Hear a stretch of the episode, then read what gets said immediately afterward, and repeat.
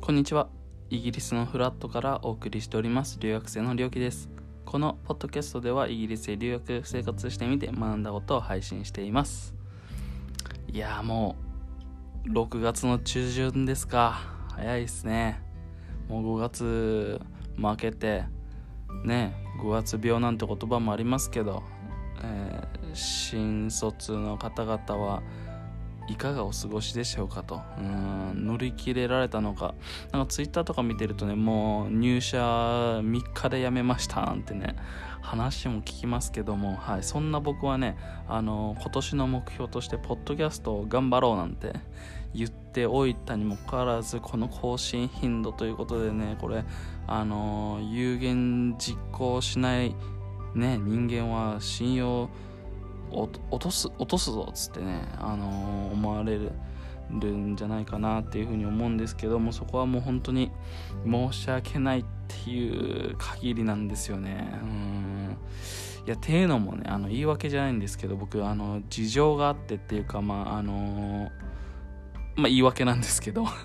言い訳なんですけどはい。まあ僕就活をねはい、この私、はい、就活をしておりまして、うん、もうあの一人称主語も僕もう私ですよ。いつもはもう僕はって俺俺はって言ってね言ってましたけどもう今一人称私ですからね。はい就活生はね、うん、もう私はね今現在就活をしておりましてですね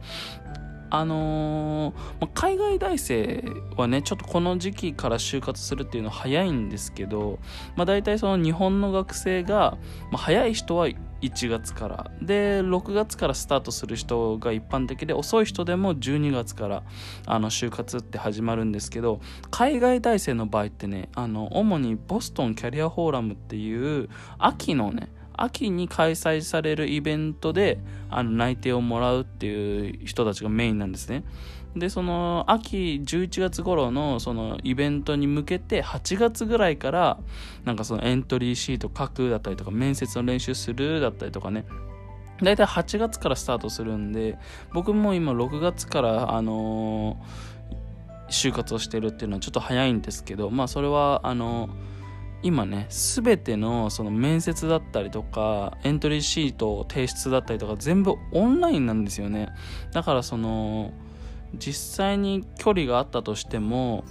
あの全然問題なく受けれちゃうんですよね。でインターンとかも全てオンラインでえ参加することができると、うんまあ、一部の企業はね実際に本社に恋だったりとかっていうのはあるんですけど、まあ、そういうのを除いてほぼ全てのね企業のあの採用選考に参加できるんですよね。これあの海外に行っても田舎に行ってもまあその過去であったとしてもコロナ以前の話であったとしてもその地方の学生ってあのわざわざねその東京までその新幹線代夜行バスカーとかって言ってきてであのホテル取ってなんかその日に集中して受けるだったりとかね。まあだからその地域格差で就活もうまくいく人とうまくいかない人なんていう話もあったんですけど今も全部オンラインですから問題なく受け入れちゃうんですよねその6月からでもうんでほなじゃあお前就活してんのに、うん、なんで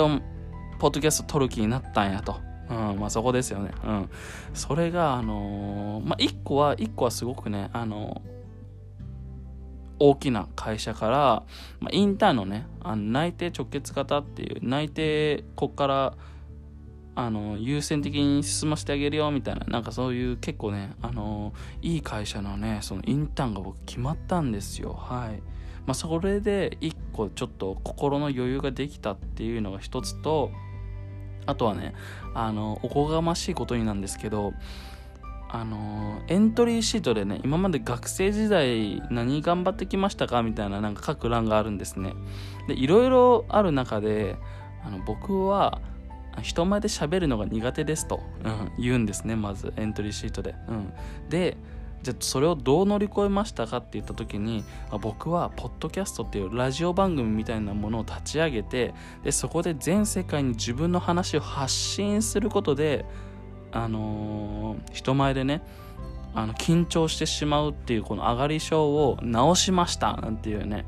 まあいかにもうそうさんくさいねあの話をちょっとエントリーシートに書かせていただいてるんですけどもまああながち間違いじゃないんで別に嘘じゃないですよもちろん、うん、嘘じゃないんだけども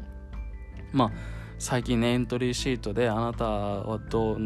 逆境をどう乗り越えましたか？みたいな質問があるんですよ。うん。まあ、大概の学生がね逆境に直面して乗り越えてないですからね、まあ、そんなもんはどうどううまく書くかなんですけど。まあもう僕の場合はね書くこといっぱいありすぎて困っちゃうぐらいなんですけど、まあ、一つね、あのー、大会に優勝しただったりとかなんか英語のコミュニティを立ち上げただったりとか、まあ、僕もあるんですけどそういう、あのー、体験談っていうのは。だけどまあそういうのって他の学生も書いてるかなとと思って。でじゃあ逆にそのポッドキャスト立ち上げたなんてねなかなかいなさそうだなと思って書いてるんですけど。書いてるくせに俺全然更新してないじゃんっていうあの自責の念ですかね。はい。っていうのを感じておりましてうん。あのポッドキャストじゃあちょっと 更新するかっていうあの罪悪感に駆られてね今そういうのやってるんですけどそんな気持ちでやんじゃねえよっていうねあの聞いてくださってる方は思うかもしんないんですけど。まあねあのいや僕本当に人前で話すの苦手だったんですよね。ていうかまあ今でも苦手だし緊張して頭真っ白になっちゃうんですけどうん。なんかその面接の中でも僕えっとコンサルタント職コンサルタントっていうお仕事をしたいなっていうふうに一つ思っててまあもちろんいろんな志望業界がある中でその中の一つなんですけどコンサルトの仕事したいなって思っててでその面接がね特殊なんですよ。普通の面接だったら志望動機は何ですか？なぜ私の会社に入りたいんですか？みたいなそんなねそんな有名だからだよとか給料いいからだよそんなそんだけなんですけど、まあ、もっともらしいね意見を述べなきゃいけないんですけどその普通の大多数の会社の面接ではね、うん、だけどあのー、コンサルタントの仕事をしている会社の面接っていうのは特殊でどう特殊かっていうとそれ志望動機とかはもうどうでもいいと。もう見られるのは頭の良さだけみたいな。でどうその頭の良さ測るかっていうとなんか例えば日本にあるトンネルの数を計算せよみたいな。日本にあるトンネルの数ですよ。そんなのあの分かりっこないじゃないですか。まあ、あるいはそのポストの数とかね日本にあるポストの数はいくつかあの計算せよだったりとかあの時計メーカーあの時計メーカー A 社の売り上げが落ちてるからそれを向上させるための売上向上案を考えようみたいな。なんかそういうねあの、なんか答えのない問題に取り組ませるんですねコンサルタント業務って。でそれってあのまあポストの数を求めようだったらその日本のね駅って何メートル間隔であるからじゃあポストもその間隔ぐらいにあるよねとかって言ってで日本の国土面積がこんぐらいだからでそれで人口比率で割ったらじゃあポスト大体こんなんこんぐらいだよねっていうのが、まあ、なんとなくわかるんですよ。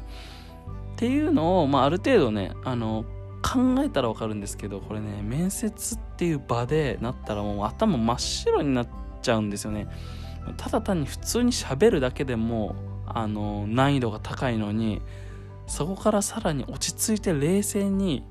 あの考えて受け答えするってもうね。これがねちょっと僕苦手だな。まだその克服できてないなって思っててだからねちょっとやっぱりポッドキャストを通じてこのね苦手を克服していかなあかんと